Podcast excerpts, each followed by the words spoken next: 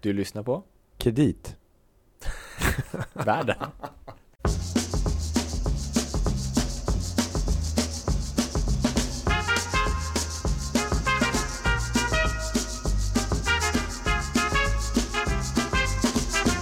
Jag tänkte säga någonting om vårluften Louis, men Ja, det tycker jag. ja, okej, vårluften, vad är den? Är den på gång? Ja, kanske.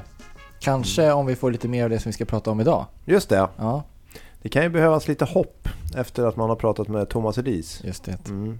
Om klimatförändringar och... Mm, ja, det var ju det. Geopolitik och det var miljöutmaningar Mm. och eh, väldigt mycket Mm. att fundera på. Mm, och då undrar man ju så här, vad gör kreditmarknaden för att göra någonting åt det här? Exakt. Ja. Det är det vi ska ta reda på. Men först, Louis Landeman Gabriel Bergin. på Danske Bank Ma- Markets. Just det. Ja. Mm. Kreditanalys, Precis. bland annat. Mm. Bra. Men okej. Ja, jo, och då Thomas och vi pratar, vi gillar att prata riskanalys ehm, och det är väldigt intressant. Men när man har gjort det och konstaterat riskerna så är det också kul att försöka prata kring lösningar. Mhm. Hur kan vi lösa en del av de här problemen? Mm. Och det tänkte vi prata om idag. Just det. Ja, och specifikt då gröna obligationer. Ett tema vi har haft uppe tidigare i denna podd. Mm. Väldigt tidigt i poddens Mm. historia. Det var det. Mm. Den intresserade kan gå ba- bakåt i tiden och Mm. lyssna. Mm. Eh, Men vi tänkte då idag ta fram ett som vi tycker ett bra exempel på hur man kan arbeta med gröna obligationer och hållbarhet. Så idag har vi med som gäst eh, företrädare för... Gäster. Gäster, ja precis. Mm. Företrädare för bolaget Vasakronan. Välkomna. Tackar. Så om vi då presenterar er, vi börjar med dig Thomas Nystedt. Ja, Thomas Nystedt heter jag. Jag är finanschef i Vasakronan. Jag har jobbat i 12 och ett halvt år på bolaget med finansfrågor. En ganska stor låneportfölj som ni förvaltar på Vasakronan. Ja, 59 miljarder har vi Mm. som vi förvaltar. Så min uppgift är att se till att det alltid finns pengar att betala när vi ska bygga hus och köpa nya hus. Just det, och på den svenska kreditmarknaden så är ni en av de större aktörerna. Ja. Obligationer. Vi är största företaget på obligationsmarknaden. Just det. Mm. Mycket gröna obligationer. Bland, Ja. bland annat. En tredjedel är grönt. Bra. Detta återkommer vi om. Mm. Sen har vi Anna Denell. Mm, hej, Välkommen du också. tack så mycket. Vad gör du då? Jag är hållbarhetschef på Vasakronan. Mhm. Det betyder att jag har det övergripande ansvaret för vårt miljöarbete och vårt sociala ansvar. Just det. Hur länge har du gjort detta? Den rollen har jag haft sedan 2008. Okej, ja, just Mm. det. Mm. Perfekt. Det här känns ju som en bra kombination och också intressant då att vi har hållbarhet och finans tillsammans här. Mm. Det är väl en av grejerna inom det här med gröna obligationer. Att man får ihop era två Ja, avdelningar. ja. eller? Mm. Jobbar ni bra ihop? Ja, det gör vi. Bra.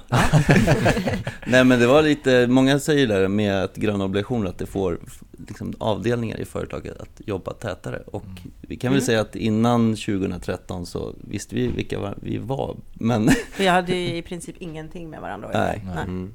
Och nu är det ganska mycket. ja. Ja, Mm. nästan dagligen Mm. är det små saker Jaha. som vi behöver stämma Mm, av ja, med varandra. mm. Mm. Det kommer att integrera hållbarhetsarbetet i företaget. Ja, Mm. Men då, som en introduktion till det här med gröna obligationer. Gabriel, var det inte så att du hade ett litet klipp på det här temat? Det är klart att jag har. Eh, och det kommer från en presentation av Mats Andersson Mhm. som har varit VD på AB4 men som precis har gjort klart en utredning. Just en statlig utredning om gröna obligationer. Mm, Det stämmer bra. Och när han presenterade så sa han då eh, bland annat det här. Då någon hade sagt till mig för tio år sedan att det kommer dyka upp en ny produkt med de här egenskaperna och om tio år så har vi emitterat 400 miljarder dollar, sagt aldrig i livet. Oj då. Ja. Sen sa han mycket annat om gröna obligationer Ja, också okej. sen, Ja. bara för att vara Ja, rättvis det. Mm. mot honom. Mm. Men, eh, Han blev överraskad. men det var väl ganska många som blev det. Ja, jo det är sant Mm. faktiskt. Vi har pratat här om det här förut, men lite kort bara. Hur skulle ni förklara gröna obligationer för någon som inte vet vad det är? Det är en obligation som är där likviden är öronmärkt till gröna tillgångar. Så i vårt fall är det befintliga gröna fastigheter Ja. eller projekt där vi bygger miljöcertifierade fastigheter. Och då är det, kan man säga då, det ni lovar att investera de här pengarna i, i de sakerna. Ja, enkelt. vi har som en grön tillgångsmassa kan man säga. Just det. Men det är inget, man har ingen legal förtur. Nej, Utan det, det bygger på bolagets så att säga, egna förpliktelser som man säger, det här ska vi göra. ja exakt. Ja. Så Men det är det mycket som är... Det bygger på att vi ska leverera, visa att vi har byggt det här eller att vi har de här tillgångarna. Men det innebär i praktiken då att er tillgångsmassa får aldrig ha mindre än en tredjedel grönt. Lite förenklat. Ja, om vi har en Tredjedel, tredjedel skuld som är grön. Just det. Ja, men det här ska vi komma tillbaka lite till. Men då kan man ju konstatera direkt att det, är alltså, det, är, det blir ju, om man tänker risker för en obligationsinvesterare så är det ju att bolaget inte kan betala tillbaka pengarna eller inte betala räntan på dem. Eh, och vi konstaterade då att det är ju ingen specifik säkerhetsmassa som man får för sina gröna obligationer utan det är bo, det blir, i det här fallet är det Vasakronan som är risken. Exakt. Och då tänkte jag, då kan det ju vara intressant om vi börjar där och prata då kring eh, hela Vasakronan egentligen. För då blir ju hela ert hållbarhetsarbete intressant här. Mm. Så då Anna, om du kunde redogöra lite för dels om man tänker på ett fastighetsbolag och hållbarhet och eh, påverkan och sådär. Dels vad är det för saker som är eh, risker eller vad, faktor, miljöpåverkan egentligen från ett Mm. fastighetsbolag och hur, hur har ni jobbat med dem? Och hur länge? Eh, vi har jobbat med att ta ansvar för eh, miljön som vi påverkar under en väldigt lång tid. Eh, men jag skulle vilja säga att det var kanske ungefär runt 2008 när vi hade köpt eh, Vasakronan av staten som vi bestämde oss för att eh, ta ytterligare ett steg eh, och försöka integrera det mer i verksamheten. Och som ett fastighetsbolag så påverkar vi miljön på många olika sätt. Dels så drar byggnader väldigt mycket energi. Ungefär Ja. 40 procent av energianvändningen i samhället är hänförlig till byggnader. Och därför är det viktigt Stor då, en väldigt stor del, ja. Eh, och eh, därför är det viktigt att minska energianvändningen. Men vi har ju också möjlighet att påverka vilken typ av energi vi köper. Både den elen vi köper in, fjärrvärme och fjärrkyla. Just det. Och då hur den är producerad. Producerad, precis. Och se till att bara använda förnybar energi. Och där har ni ställt om Mm, mycket det har då. vi. Sen lång tid tillbaka så köper vi bara eh, förnybar el och eh, fjärrvärme och fjärrkyla som antingen är förnybar eller klimatneutral. Okej. Mm. Och själva energiförbrukningen, då, den kan man också jobba med på olika sätt? Mm. Det finns fortfarande jättemycket att göra tror jag runt om i, i det svenska fastighetsbeståndet. Vi har lyckats halvera vår energianvändning sedan 2009. Då satte vi ett långsiktigt energisparmål om att bli 50% bättre än branschen. Och som jag sa, eh, sedan dess har vi halverat energianvändningen. Vi har nu en energiprestanda som ligger på 100 kilowattimmar per kvadratmeter och år. I ett bestånd av 179 fastigheter där ju många är över 100 år gamla. Och hur, för att det, för det där är ju väldigt intressant att säga en, en halverad energiförbrukning för då tänker man har ni då köpt och sålt en massa fastigheter men det är inte så ni har gjort utan ni har isolerat bättre eller vad är det ja, man gör något? Merparten av de här 179 fastigheterna är ju samma som vi hade 2009 Mm. när vi satte målet. Vi har köpt några och vi har ju byggt några nya hus sedan dess Mm. och några har vi också sålt. Men det är inte där den stora skillnaden ligger utan det är de befintliga fastigheterna som vi fortfarande äger där vi har gjort Mm. stora förändringar, en del investeringar. Vi har investerat mycket pengar, men mycket handlar också om arbetssättet. Vi samarbetar Okej. med våra hyresgäster. Vi var tidigt ute med att teckna gröna hyresavtal där vi då samverkar med hyresgästerna för att försöka minska energianvändningen. Vad in, bara för att förklara det då, vad innebär ett grönt hyresavtal? Jo, ehm, Man går med på att ha lite kallare inomhus? just det. Och så köper man in västar till personalen. Eh, som vissa banker gör. Nej, men skämt åsido så är det ibland så, så finns det i hyresavtalen väldigt snäva temperaturintervall. Att vi som hyresvärd kanske lovar att det alltid ska vara mellan eh, mm, 21 och 22 grader. Eh, och om man alltid ska kunna, alltså man tänker sig att det nästan är som i en bil, man kan vrida på en ratt och så inom fem minuter så har man fått upp eh, rätt temperatur. Byggnader är ganska tröga och kan man få hyresgästerna att tillåta en lite, liksom, en lite större, Större tröghet och kanske att när, om de här få dagarna när det är 30 grader varmt ute på sommaren, att man kanske kan tillåta att inomhustemperaturen går upp till 23 eller 23,5. Många tycker ändå att det är lite härligt att klä sig i tunna sommarkläder de där få dagarna. Och att man oftast faktiskt känner att oj vad kallt det var när jag gick in. Eh, och även vintertider, liksom, den allra första timmen på måndag morgonen så kanske det är lite svalare. Om man då kan acceptera att ha på sig en väst eller en kofta eller så. Så kan man det. vinna mycket. Just det. Men det handlar också om mycket om att styra byggnaderna på ett smartare sätt. Man behöver inte ventilera en kontorsbyggnad när det inte är någon där på natten. Ventilationen finns ju inte till för byggnaden utan för att människorna som vistas där inne ska må bra. Så Men då undrar man ju Mm. så här, för att ehm, det låter ju väldigt bra det här. Och är det, ehm, varför gör inte fler det här? Eller är det så att fler börjar göra Att ni har varit tidiga? Eller? Ja, så skulle jag nog säga att eh, vi, vi var väldigt tidigt ute, eh, både med energispararbete men generellt med miljö och hållbarhetsarbete. Eh, men nu är det många som ser de fördelarna som finns. För Mm. att energi kostar också ganska mycket pengar. Det är Mm. oftast en ganska stor del av kostnadsposten i ett Mm. fastighetsbolag. Och sen så mm, ser vi också att det finns eh, väldigt starka kopplingar till intäktsmöjligheterna. Många hyresgäster vill sitta i gröna miljöcertifierade byggnader. För det, det där är också väldigt intressant ju. Är det, om ni skulle svara, är det lönsamt att göra de här investeringarna? Så att säga? Absolut, ja, Det absolut. kan ni visa på att Ja, hem energi, det, så att säga. energiinvesteringarna är ju dessutom väldigt enkla att räkna Mm, på. Det finns mm. en del andra saker där man kanske måste göra vissa antaganden och så, här, men Mm. energi är egentligen... Alltså typ materialval och den typen i nya projekt. Ja men precis. Men jag, jag, för nu har vi, jag ska återkomma till de andra miljöaspekterna Mm. också, för det är inte bara energi. Eh, även om det är en stor och tung del av vår miljöpåverkan. Mm. Men, men som sagt, där kan vi ju se att vi väldigt snabbt räknar hem de flesta energiinvesteringar bara på minskade kostnader. Mm. Men om man dessutom lägger till ett antagande om att vi därmed blir mer attraktiva i hyresgästmarknaden och får lägre vakanser och lite högre hyror, eller i alla fall inte behöver rabattera in oss i marknaden, så finns det ju vad ska jag säga, ytterligare hävstång på investeringen. Man skulle kunna hävda att marknadsvärdena på grönt certifierade byggnader är högre då? Att man kan ha fler hyresgäster ja, det, så. det, Mm. Precis, vi, vi kan dessutom visa att det är så. Ja. Värderarna ser att det är skillnad på gröna och icke-gröna objekt. Och Mm. därmed så Även Bra. inom er egen portfölj liksom. Ja, och man pratar ju till och med, inte bara på grund av att det vad ska man säga, själva intäkts och kostnadsmassan, utan att man till och med tycker att det är en aningens lägre risk och att man därför justerar direktavkastningskravet.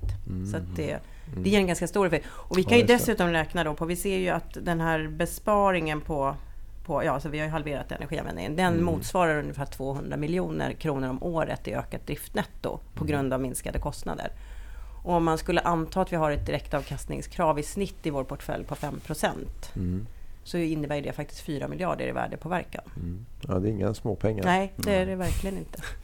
Men sen är det för att när man tittar för det, den kurvan att det går ner väldigt mycket så ser det ut som att den så att säga, och det är kanske naturligt att den planar ut lite. Mm. För jag såg 2016 någon siffra, då hade ni ett mål att få ner 3% men ni nådde bara 2% reduktion av... Ja.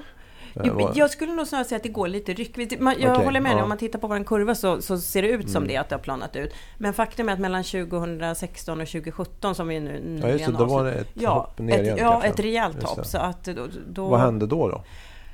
Det var väl kanske en del investeringar som tog lite tid innan det gav Ja, resultat. okej. Mm. Sen är det vissa saker i väderberoende också. Mm. Ehm, vilket gör att då, är det ett kallt eller varmt år eller till, framförallt det som Ja, slår det. ganska hårt är en sval och eh, sval sommar för att eh, just kylbehovet sommartid Mm. är rätt så energikrävande. Okej. Så Mm. det, Men man får trösta sig med det. Blir det en dålig sommar så, på, så, är minskar i alla fall. Ja, energianvändningen. Men målet är att certifiera alla byggnader till slut eller? Är det liksom... Ja, det är det. Eh, vid årsskiftet så hade vi åt, var 84 procent av vårt bestånd miljöcertifierat. Mm.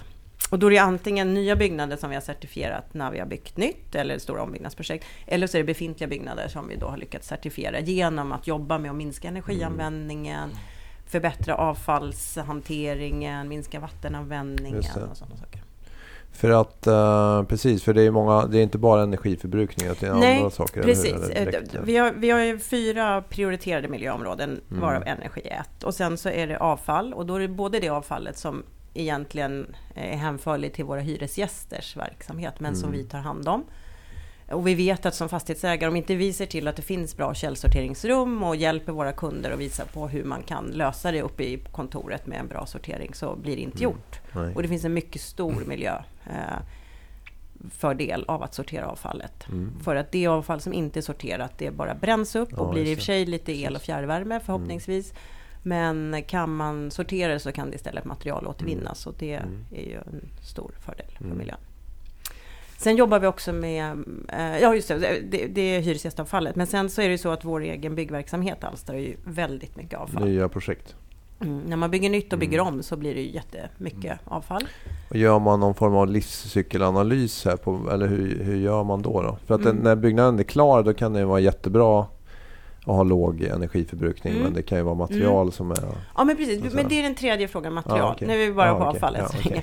Och, och där är det väl tyvärr så att vi inom eh, den här sektorn inte har fokuserat så mycket på eh, avfall ifrån byggsektorn. Nej. Och det alstras mycket eh, avfall även när man bygger nytt. För det är en sak att det blir mycket avfall när man bygger om, för då ska det ju kanske ut med lite gammalt Mm. först.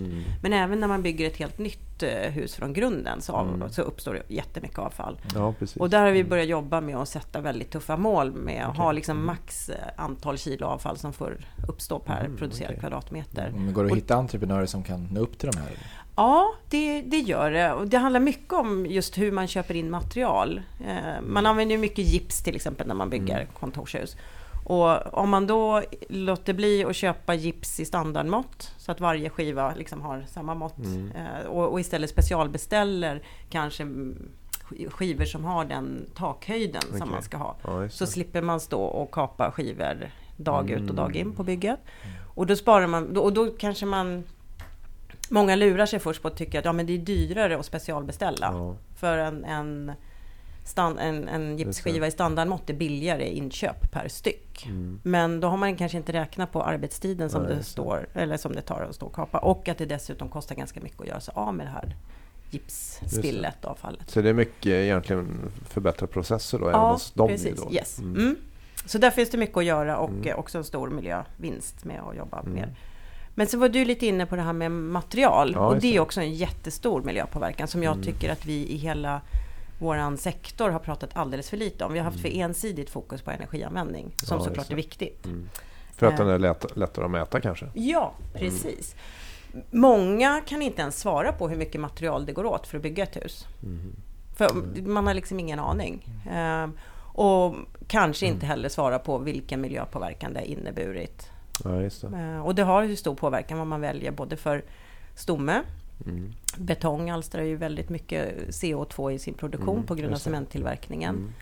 Mm. Eh, stål är också ett material som alstrar mycket CO2 i sin Mm. tillverkning. Och kan man minska mängden där så är det jättebra att jobba med att inte slösa så mycket. Det. Eh, det material som ändå behövs, det kanske man måste liksom använda. Det känns ibland, om man tänker att det, mycket, många saker blir ganska komplexa när man börjar tänka att man måste tänka många led och så här. Mm. Att det kan vara ganska klurigt ibland kanske att, att tänka ut hur exakt blir påverkan av material 1, 2, 3 eller 4. Eller det, Mm. kommer ni fram till att det inte är så svårt i slutändan att skatta det? Liksom? Jag tänkte också precis säga, det känns som att mycket av det här låter ju som, ja men det betalar sig självt. Mycket låter ju som kostnadsbesparingar Ja, liksom. Varför absolut. gör inte alla det här? Det undrar jag med. Relaterad fråga. Liksom. Det, ja. Nej men det undrar jag Är det också. klurigt eh, helt enkelt? Det krävs ett visst tänk. Nej, men jag tror om man, om man tar byggprojekt så är det alltid väldigt mycket fokus såklart på kostnaderna. Men då är det oftast en större kostnadsmassa på arbetstid. Och sen är det fokus på att få eh, projektet klart i tid. Mm. För inflyttning i tid Mm. innebär otroligt, eller rättare sagt en inflyttning som inte sker i tid Mm. kostar jättemycket pengar för oss som Mm. byggherre.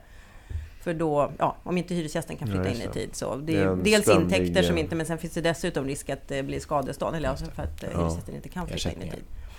Men det kan ju vara en Och generell då är det så eh, viktigt ja, och, då gör det, och, och på något sätt då, det överskuggar allting annat och då tolererar man. Så många gånger det här med material, man köper in mer material än vad man behöver för att så här, jo men för säkerhets skull och ja, Ja. Mm. Men jag tror att det finns eh, stora ehm, st- stora möjligheter att Mm. eh, effektivisera mm, både vad ska man säga, processen, materialanvändningen och därmed också ekonomin. Men efter det att ni har gjort, eller genom att ni gör det här arbetet kan man säga att ni har förändrat era egna då, processer och materialval väldigt mycket då, om man ser tillbaka nu jämfört med för tio år sedan till exempel? Eller är det ungefär... Jag skulle nog vilja säga att vi fortfarande är lite i krypastadiet Ja. vad gäller materialfrågor. Vi har, vi har jobbat länge med att eh, försöka fasa ut material som, som, där det finns risk att de innehåller farliga ämnen. Mm. Där jobbar vi med ett system som heter byggvarubedömningen för att Mm. selektera ut material eh, som kan innehålla kanske Mm. cancerogena eller Ja, hormonstörande ämnen eller Mm. något sånt. Så det har vi ett jättemycket fokus Men det har inte varit så mycket fokus på den miljöpåverkan som materialen har i produktionen. Nej. Men det tittar vi mycket mera på nu och Eh, vi tittar även lite grann på om, om man kan bygga den typen av hus som vi bygger, alltså stora kontors och butiksfastigheter, i, eh, med lite större inslag av trä. För att trä Okej, har ju det. otroligt mycket Mm. lägre miljöpåverkan Just och det. binder ju till och med CO2. Mm. En annan fråga lite relaterat här, det är ju att ni är ju ändå ett väldigt stort bolag och har mycket tillgång till expert, experter även inom bolaget. Så om jag tänker för ett mindre bolag så är det kanske just det här till exempel när man pratar med miljöcertifierade fastigheter och sådär att det kanske de anser att det är en stor, stor kostnad och de kanske inte Mm. känner att de har expertis att Mm. driva de här projekten på Mm. samma vis. Eller? Dels så tror jag att man måste ha respekt för att det finns ju olika segment i våran marknad. Vi Mm. jobbar i kontors och butikssegmentet. Mm. Och där finns det en betalningsvilja hos kunderna. Mm. Eller, vad säger, eller, Ja, eller en efterfrågan hos Ja. kunderna att sitta i Större, miljöcertifierade större hus. företagskunder betalar gärna lite mer för att kunna... Ja, eller i alla fall man riskerar att bli bortvald som fastighetsägare om man Mm. inte har Ja, miljöcertifierade objekt att erbjuda. Så, så då, ja, det är fortfarande en kostnad. Kostnaden är ungefär lika stor för alla. Mm. Men, men där har man kanske en möjlighet att se att jo, men det är en kostnad som vi måste ta för att överhuvudtaget Ja. kunna finnas i marknaden. Det var, så, det. när hissar var nytt så tyckte man väl att det också var en jättehög kostnad. Mm. Men efter en stund så är det bara så att det förväntas och numera är det ett lagkrav att du ska ha det i Mm. byggnader som inte är eh, avsedda för enfamiljsbruk. Mm. Eh, så, och, och på något sätt, när, när det flippar över till, till att bli på något sätt ett krav i marknaden, då sitter Ja. man ju inte och finräknar på kost, liksom, merkostnaden längre. Men för andra aktörer som kanske jobbar med ja, bostadsrättsutveckling eller hy, alltså hyreslägenheter Mm. eller så. Där kan det vara så att man inte riktigt ser den kopplingen att man direkt kan räkna hem det. Men sen kan det ju finnas andra fördelar. Det kan vara så att eh, man ska bygga ett läge där kommunen förväntas att man ska göra det här så att man Mm. därmed vad ska säga, förbättrar sin relation med kommunen. Det. Kan ju vara så att man, dagens ämne, ser att det finns kopplingar till finansieringsmöjligheter. Eller Ja, så. Så, precis. så därför är det ju många, även inom bostadssektorn, som jobbar med att certifiera sina byggnader. Mm. Och, och det här med om man inte har egen eh, vad ska man säga, eh, expertis inhouse så finns ju väldigt många duktiga konsulter som... man kan anlita. Ja, ja absolut. Mm. Så jag tror inte att det i Mm. sig behöver vara ett problem. Men då börjar vi komma in på det här med just gröna obligationer. För då vore det intressant att höra. För att ni är väl ändå... När ni gjorde... Det var väl i november 2013 Mm, som ni gjorde er första gröna företagsobligationer. Det var väl världens första gröna företagsobligation just. Ja, innan hade ju Världsbanken gjort och eh, någon mer tror jag. I Göteborgs stad. Göteborgs stad. Mm. Så vad, hur kom det sig att ni eh, insåg att det här kunde passa er? Liksom? Eller hur var det att ni funderade på nu har vi gjort mycket bra arbete. Hur kan vi Nej, det här? var Eller hur? snarare så att S-banken kom till oss Mm. och sa att vi tror att ni kan det här med hållbarhet. Mhm, okej. Och vi har en produkt som heter gröna obligationer. Ja, För då fanns den, det var ingen som riktigt visste vad det var i just det. kapitalmarknaden. just det. Och då sa, sa vi att ja men det, det kan vi. och då satte vi upp det här i första gröna ramverket. Ja, just det. Så det var, det var med att de kom till Just oss det. och sen så satte vi upp det här ganska fort. Just det. Mm. Och var det lättare eller svårare än vad ni trodde? Ni kanske inte trodde så mycket för ni visste inte riktigt vad det var i främmen. Nej, vi, vi, vi trodde inte så mycket innan Nej. tror jag. Och sen just det här med att, eh, som Mats Andersson sa, att jag kunde inte tro att det här skulle bli en så stor marknad. Det trodde nog inte vi heller. Utan Nej. vi tyckte som här, varför inte göra det? Det var bra PR Mm. och eh, kunde nå många investerare med obligationen. Vi Mm. trodde nog redan då att vi skulle komma ut eh, bra, bra nivå på den. Mm. Så det, För att det var lite unikt också. ja, exakt. Det, det är aldrig fel att vara först med något.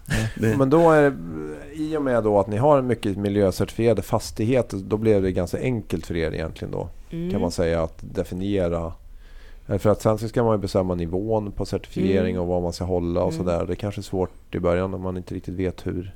Nej, precis. Och vi, vi har ju hunnit uppdatera vårt ramverk en Ja, gång exakt, efter den precis. första som vi gjorde i november 2013. Och där har vi skärpt nivåerna lite grann. Mm. Och en annan skillnad är att i det ursprungliga ramverket så tillät vi bara investering av nyproduktion och stora ombyggnadsprojekt. Mm. Mm. Och det är också kanske för att marknaden har utvecklats åt det hållet. Att det är Mm. vanligare att finansiera existerande Ja, tillgångar nu. Precis. Mm. Mm. Och, nej men jag håller med Thomas. Det var inte alls så svårt och jobbigt eh, som, som man kanske skulle kunna tro. Nej. Utan det var det klart, klart att det var lite jobb, men, Mm. men det var Mm. ingenting som egentligen var särskilt komplicerat och vi hade ju redan investeringarna på plats. Eller det, de Ja, sakerna det. som vi förväntades göra gjorde vi redan. Så det var ju mer att koppla ihop då den, Ja. liksom, den gröna finansieringen med Just det vi redan gjorde. Men då, för det här, då kommer vi också in på både styrkor och svagheter med gröna obligationer. Mm. För då, då finns det ju några grundprinciper Mm. som är sta- stipulerade. Att vad är en grön obligation Mm. och så kan man titta på det Mm. och så kan man se Mm. fastigheter och så vidare. Sen så gör ni ett ramverk. Ja. eh, En skillnad, förlåt, var Ja. ju att då när vi gjorde vårt ramverk, då fanns Mm. ju inte Green Bond Principles. så det var till och med före de här principerna hade kommit yes, fram. Ja. det var det. Men för att, vad jag tänker på är att om man tittar på olika fastighetsbolag då till exempel som har gjort gröna obligationer så är det ju så att det är inte alla som håller samma nivå till exempel på sina certifieringar.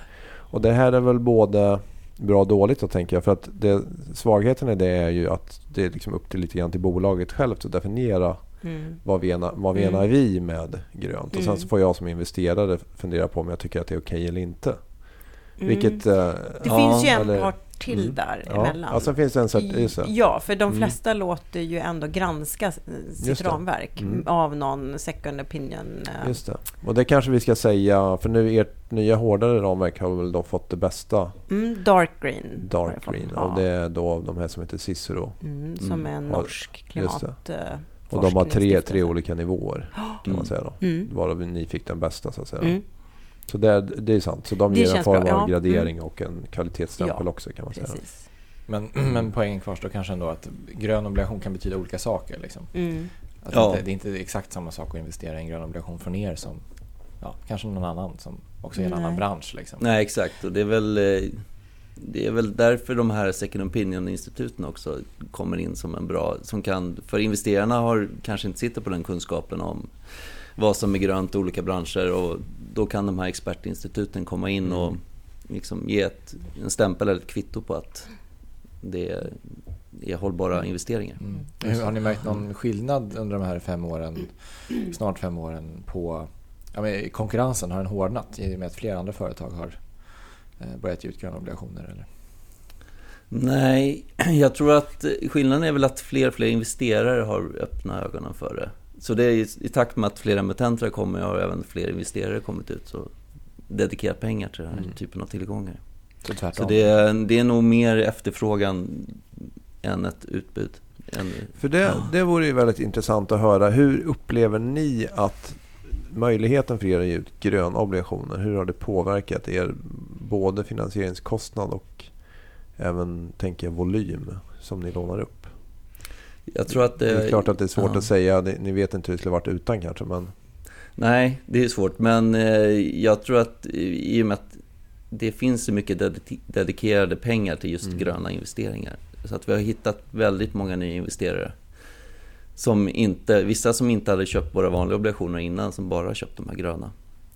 Har, så man det- kan säga att ni kan låna större volymer pengar. Ja, eh, till lägre eftersom efterfrågan är större än utbudet så blir ju kostnaden också lägre. Så vi har kunnat Och göra hur- de här... För det kan, vore ju intressant att höra just prissättningen på en sån här grön obligation. För då säger man ju så här, ja men det är inte så stor prisskillnad på en grön och en vanlig obligation. Men kan man tänka sig att om ni börjar uppfattas mer och mer som ett så att säga, grönt företag, att hela er finansieringskurva, alltså att det blir, ni kan låna lite billigare på, även på vanliga obligationer så att säga. Så att hela kurvan parallell förflyttas neråt. Jo, men jag tror att investerarna också förstår det här med risken i hållbarhetsarbetet. Det som Anna var inne lite på, att håller du på med hållbarhet så har du lägre risk i bolaget. Så jag tror att hållbarhetsarbetet gör att en, en faktor till att du får billigare finansiering. Och sen gröna obligationerna kanske är ytterligare en aspekt som gör att du får billigare finansiering. För då når du de här extra investerarna. Just det. Så då, um, och sen har vi märkt att i vissa tillfällen när marknaden har varit lite trög, då har vi kunnat emittera gröna obligationer på en annan nivå än vi skulle kunna göra med en vanlig. Mm. Okej, Det beror lite på hur marknaden beter sig. Ja, ibland är det kanske ingen skillnad, men i, trögare marknad så är det, då har vi lyckats göra en grön istället för att flytta upp våran kurva Just det. och göra en Så det vanlig. skulle kunna ge ökad stabilitet i upplåning då kan man säga. Ja, eller? jag skulle säga att det är minskad risk i finansieringen. För sen har ni även, i tillägg till de gröna obligationerna har ni även gröna lån, eller hur? Exakt, och det är väl någonting som har blivit en utan de gröna obligationerna så tror jag inte vi hade haft de här gröna lånen. I alla fall, det hade Nej. tagit längre tid att få Mm. plats. Det är en form av banklån kan man säga, som är gröna helt enkelt. Exakt, Mm. och det är det ju med Europeiska investeringsbanken och det. Nordiska investeringsbanken. Och de är inte heller med någon säkerhet utan de är... Nej. Mm, Det går till eh, gröna projekt när vi Just det. bygger. just det. Mm. Så då eh, i sin tur ger de ut en grön obligation. så vi gör ingen på Ja, de projekten. ja, Så de har investerare som investerar i deras gröna obligationer. Mm. Där Men sen börjar även de vanliga bankerna erbjuda gröna lån också nu. Ja, just det. Mm. just det. Mm. Det är en intressant trend att man ser att det kommer. Ja. Och förmodligen även precis som att investerarna efterfrågar det så ökar efterfrågan även då hos banker på samma, Mm. på Mm. samma sak. Mm. Mm. Precis. Så det är ju bra hos de företag som inte själva har tillgång till kapitalmarknaden kan få en billigare grön finansiering. Ja, För det är Mm. någonting det. som bankerna har sagt att Mm. tar ett grönt Mm. lån så kan du få lite billigare Mm. marginal. ja, just det. Mm. Och tillbaka till en fråga som ni Ja. ställde för en stund sedan. Varför är det inte fler som gör det här som vi har gjort med att halvera Mm. energianvändningen i, i sitt Mm. bestånd? Och för vissa aktörer så kan det ju vara så att tillgången på kapital är det som brister. Mm. Jag tror, det, Mm. ja, inte alltid, men ibland kan det Mm. vara så. Och att kunna då låna pengar lite mer förmånligt kan ju Ja, vara det det. som behövs för att få igång ett sådant arbete. Just det. Och att man ser att det... Mm. Mm. Ja, Så, så därför på, så ja. tycker jag att det är, för ibland så frågar man sig, men får det här verkligen någon effekt? Och är det inte bara PR eller. Ja, och sådär? Men, men jag tror nu med den möjligheten, precis som Thomas säger, att det här öppnar upp den gröna marknaden för andra typer utav aktörer som inte själva kanske kan göra gröna obligationer. Mm. Eh, En bostadsrättsförening eller, eller mindre Mm. fastighetsaktörer som Mm. bara har traditionella banklån Mm. så är det en jättestor möjlighet. Mm. Och, och även om vi i Sverige har ett relativt eh, vad ska jag säga, grönt energinät så är det Mm. fortfarande så att eh, den allra renaste kilowattimmen är den som vi inte använder alls. Och vi Ja, just kommer också förflytta oss in i ett energisystem med mer förnybart och mera Mm. va- variabel energi med vindkraft Mm. och solkraft och så. Mm. Och då är det fortfarande så att det allra, allra viktigaste är ju faktiskt att inte hålla på och liksom använda energi som inte alls behövs. Mm. Och också att kunna bli lite mer flexibel i sin energianvändning. Och där Ja, är byggnader också på något sätt viktiga. Så att, kanske spara energin kanske, men det är en annan Spara, ja, lag, eller lagra tänker du Ja. på? Ja, jo, men, och det är ju också sånt som man skulle kunna då använda, Mm. eh, vad ska man säga, ta, ta, ta gröna lån för att kanske investera i batterilager eller någon annan typ av lagringsteknik för att och, och lagra energi i byggnader. Det. För det kommer behövas i framtiden. Jag tror många, en del som lyssnar kanske undrar hur hårt hållna är ni egentligen av liksom de här gröna obligationerna? Eh, om, man, om helt plötsligt tillgångsportföljen nu har ni 84% gröna tillgångsmassa och en tredjedel av skulden obligationer så det är ingen Mm. jätterisk kanske men om tillgångsmassan helt plötsligt inte är lika grön som mängden obligationer, vad händer då till exempel? Man går inte i default som om man skulle ställa in betalningarna väl? Eh, nej, men vi, har ju, vi lovar ju i princip investerarna att vi ska ha en större grön tillgångsmassa än skuld. Mm. Så då har vi ju mm, sagt så att om vi nu skulle certifieringarna skulle på något sätt, när vi bygger ett projekt till exempel som vi ska finansiera med grönt, att det inte upplever de kraven.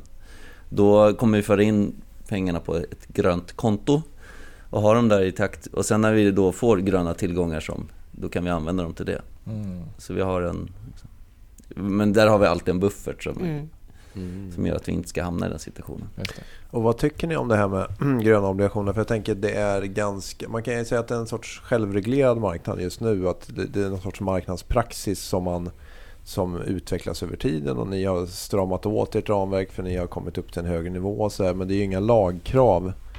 Tror ni att skulle marknaden vara, skulle det vara någon nytta med att staten gick in och sa började försöka reglera eller är det kanske en fördel att staten inte gör det? Jag tror att det är fördel att de inte regleras. Det här är ju en marknad som har skapats av marknaden själv. Eller, Mm. Det har inte Ja, varit... nej, exakt. Den har växt upp av banker och emittenter och investerare som har liksom supportat den här marknaden. Mm. Så det enda kravet jag kan se är kanske att man ska följa Green Bond Principles och kanske ha ett second opinion. Mm. Så att det, Vilket men det är gör ju i Sverige, är ju så, Ja. Sverige gör ju alla så. Mm. så det, Men EU verkar ju vara på väg att man kanske ska skapa någon enhetlig principbok från, från EU-håll och sådär. mm, Och det ska väl även Nej. sägas att i den här statliga utredningen så pratade man ju... Det togs ju upp eh, till exempel, man förordade att svenska staten borde göra några gröna obligationer. Det var ju ett spår. Mm. Och ett annat spår, alltså. ja, och ett annat Mm. spår att eh, försöka l- hjälpa till med register så att till exempel banker skulle kunna ge ut så här säkerställda Mm. obligationer på gröna. Apropå att, eh, som du säger, med underlätta finansiering. Mm. Så det är möjligt att man, att man kanske från statligt håll kan ge and, hjälpa marknaden på lite andra vis kanske. Jo, jag tror att statlig emission skulle vara, för då kan man ju få någon liksom någon best pra- practice hur du ska Mm. göra om man vill ha någonting att titta på. Ja, just det. Och det har ju gjorts av andra länder som Frankrike och Ja, Polen har också nämnts som ett nästan udda land som har gjort det. Ja. De har gjort det i alla fall. ja. ja, det händer mycket i alla fall. Vad är Mm. liksom nästa steg för er här nu då? På, om man tar hållbarhetsarbetet till exempel. Vad är de stora projekten ni jobbar med nu då? Är det här med materialval? Eller? Mm. Jag skulle säga det är den enskilt största, att eh, förbättra miljöprestandan säger, i, Mm. i själva nyproduktionen. Mm. Där finns det jättemycket att göra. Mm. Ehm, och ehm, ja, det och sen det vi var inne på nyss, då, det här med att lagra energi. Öka andelen Mm. egenproducerad energi har vi Mm. offensiva mål om. Mm. Vi, I dagsläget så har vi egen produktion med hjälp av solceller på 49 av våra 179 byggnader. Och Mhm. Målet är ju egentligen ha det överallt där det finns tillräckligt bra solinstrålning. Men Mm. också då att på något sätt se till att eh, försöka då kunna använda den lite mer effektivt själva. Ja, just det. Eh, för när man säljer ut den på nätet så är det inte en riktigt lika bra affär som att kunna använda den själv. Ehm, och även kika lite grann på det här med eh, det vi var inne på. Ja, såklart ytterligare effektivisera, minska energianvändningen, Mm. men också försöka kapa effekttoppar. För det ser vi att Mm. det är en stor nytta både i, i nätet, ehm, Mm. en miljönytta, men Mm. också så har det en stor kostnadsfördel. För att många av energibolagen går över till en annan typ av prissättning. Det är inte riktigt lika mycket som baseras på, liksom rörligt på använda kilowattimmar, utan det kanske är så att man debiteras för den toppeffekt man har tagit ut Ja, okej. en kall Ja, vinterdag det. eller något sånt där. Så det är också en viktig fråga som vi jobbar med. Finns det något råd ni vill ge till något annat bolag som vill jobba med de här hållbarhets... Är det, det låter som att mycket bygger på inställning. Att det här Mm. Eh, engagemang eller vad är det jag man tror ska alltså ha? det... Mm, det finns inte one, någon one silver bullet tror jag. Men, Nej. men jag tror det, att sätta utmanande mål är nog Mm. det som jag tror skapar den mesta eller den största effekten på ganska kort sikt. Våga kan sätta... skapa en sorts kreativitet. Hur ska vi nå precis. dit? så? Yes. Mm. Mm. Det- Sätter ni också utmanande mål för finansieringskostnaden? Eller? Ja. Nej men vi har ju som mål, i och med att skulden ska bli helt grön att när Mm. vi certifierar allt så är tanken att eh, hela, tillgång, eh, hela skuld, eh, hela tillgångsmassan ja, mm, och grön hela och hela skuld- skulden grön. Just det. Och Så när, då när vilket år blir det då? Ja det får, det får vi se.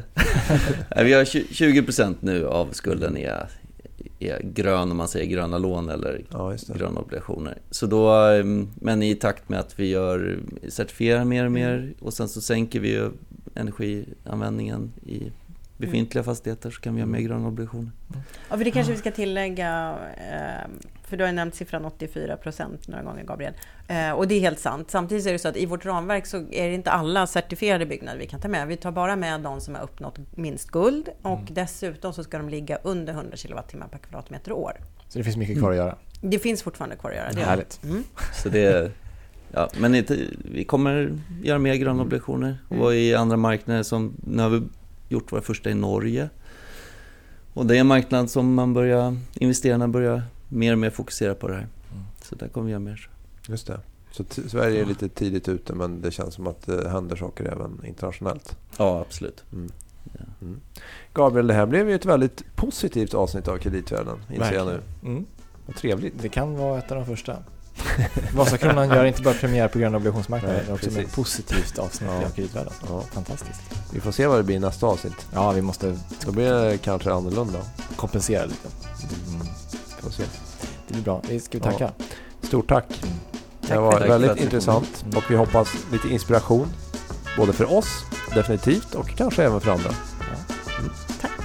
Vi hörs. Det gör vi. Hej. hej. hej. Hej.